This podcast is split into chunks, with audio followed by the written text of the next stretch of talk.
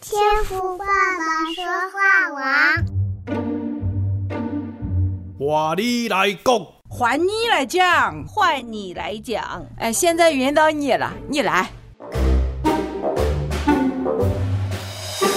Hello，各位弟兄姐妹平安，大家好，我是秘密，欢迎收听天赋爸爸说话网周六的见证单元，换你来讲。感谢主，终于进到六月喽，夏天也准备要来了。然后啊，跟大家报告一下，我这个礼拜终于把这学期的作业，也就是说我这个学位哦，最后的作业我缴交给学校了，感谢赞美主。所以接下来我应该就是等着去领我的毕业证书，我就正式的拿到，呃，就是家庭事工科的神学学位了，耶！感谢赞美主。然后真的，只要一想到以后再也不用开学，就很开心呐，真的。嗯，可能有些人会觉得我说这些话，哎呀，你秘密，你读神学，你还这么不知足什么的。但是，哎呦，希望大家不要教训我。其实我就是想要在这里和大家表达一下我自己的感受，因为其实现在就是我已经三十几岁了嘛，真的也不是二十岁的这种所谓青春的肉体，你知道吗？因为就是现在要同时的兼顾家庭，然后寻找全职服饰的合场啊，然后还要全职的神学念书，真的是很炸耶。但是不管怎样，还是感谢赞美主，我终于熬过来了，依靠着主的恩典。那也非常的感谢教会，然后也谢谢我们天王的弟兄姐妹陪伴我成长哦。那接下来呢，也希望能够继续的在这里和大家一起的来经历神，所以大家的分享都很重要啊。所以我很盼望啊，就是我们的弟兄姐妹可以踊跃的来报名换你来讲的见证单元，或者是向我们提出你的信仰问题。那感谢神，也借由天赋爸爸说话网这样的一个平台，我们可以一起的来彼此的陪伴，然后彼此的勉励哦。感谢赞美主。好，那我要在这里啊，谢谢我们的星星、璇、盛红、聂尔、英雪、宁静致远、荣上加荣以及永恩姐妹，这礼拜为我们微信群还有串流平台这边每天的为大家接棒的朗读诗篇的经文，感谢你们的付出，愿神大大的赐福给你们哦。好的，那接下来啊，我就话不多说，我要来把时间交给我们今天的分享者，让我们来欢迎微信天网二群的凤萍姐妹。感谢主，好久没有听到我们凤萍姐妹上来跟我们大家分享啦。那今年三月左右啊，我们姐妹有来和我们分享她带着母亲回乡探亲的见证，不知道大家还记得吗？那今天呢，她要来跟我们聊聊她这阵子在婚姻关系当中被主的提醒哦。那秘密啊，真的非常的感谢凤萍姐妹愿意勇敢的为主站出来，分享主在她身上的教训。那我相信今天的见证分享一定会让我们的弟兄姐妹有很大的属灵收获哦。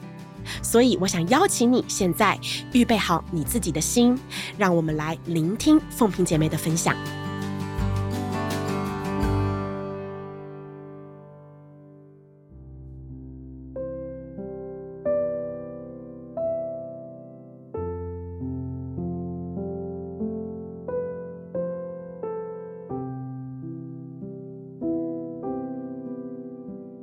亲爱的家人，祝你平安。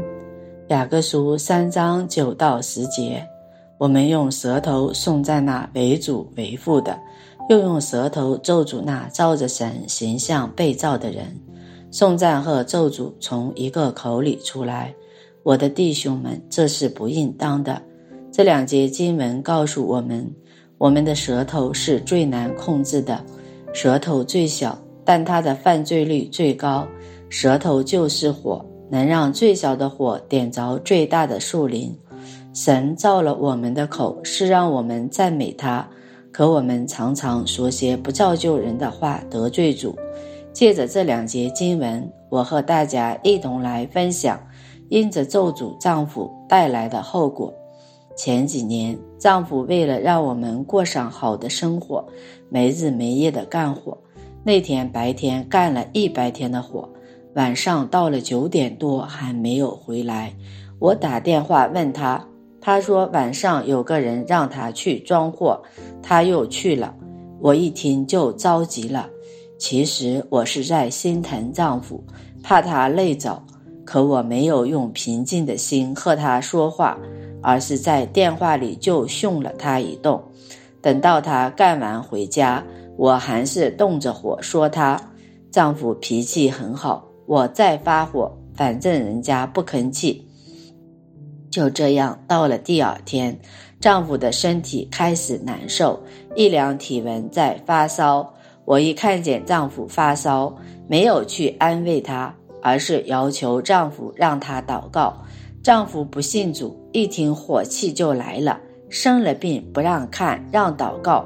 祷告要是能好了，要那医院干什么？当时我真的愚昧无知，就和丈夫吵起来。最后说不祷告你就难受着，活该。丈夫听了我的话，气得走了。说也奇怪。往日丈夫感冒喝点药就好了，可这回喝了药，打了针，输了七天液，还在发烧，这下可把我们吓坏了。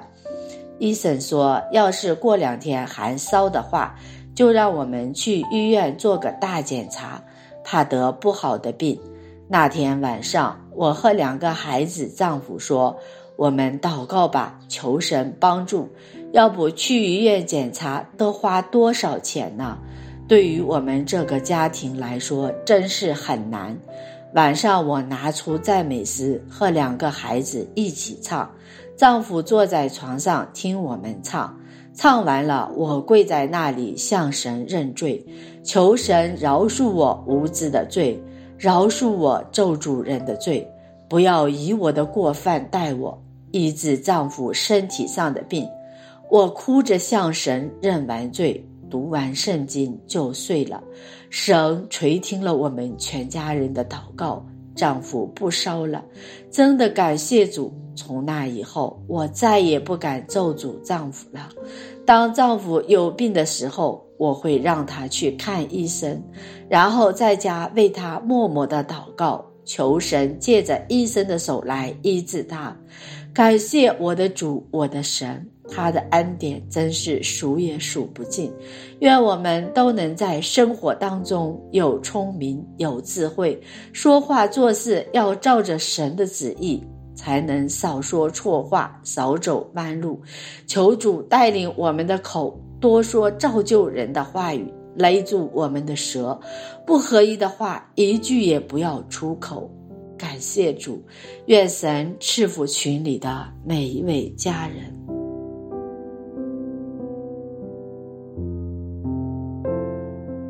我们谢谢凤萍姐妹真诚袒露的和我们分享哦。那就有姐妹的分享啊，也实在点出了一个我们老基督徒常常会遇到的窘境啊。真的，其实我们身边的亲朋好友啊，他们最能辨别出神在我们身上的动工还有改变呐、啊。但是很多时候，每当我们着急起来，我们的本性、我们的老我就显露出来了。所以，我们都会很容易的把教会讲给我们的那些东西，一股脑的灌在身边的人身上。我们不花时间去了解对方的需要，我们只期待他们先来祷告，先来聚会寻求神。但是，那一些还没有经历过神、亲眼见过神的慕道友，基督徒的品格还有行为，很有可能就取决于他们是不是能在我们的身上看见神。我们很多时候啊，可以能言善道，可以讲很多的属灵大道理，但是我们却没有真正的影响力。我们没有成为真正的光和盐，来引导我们爱的人来看见神的荣耀。所以我很感谢神亲自的翻转了凤萍姐妹的生命。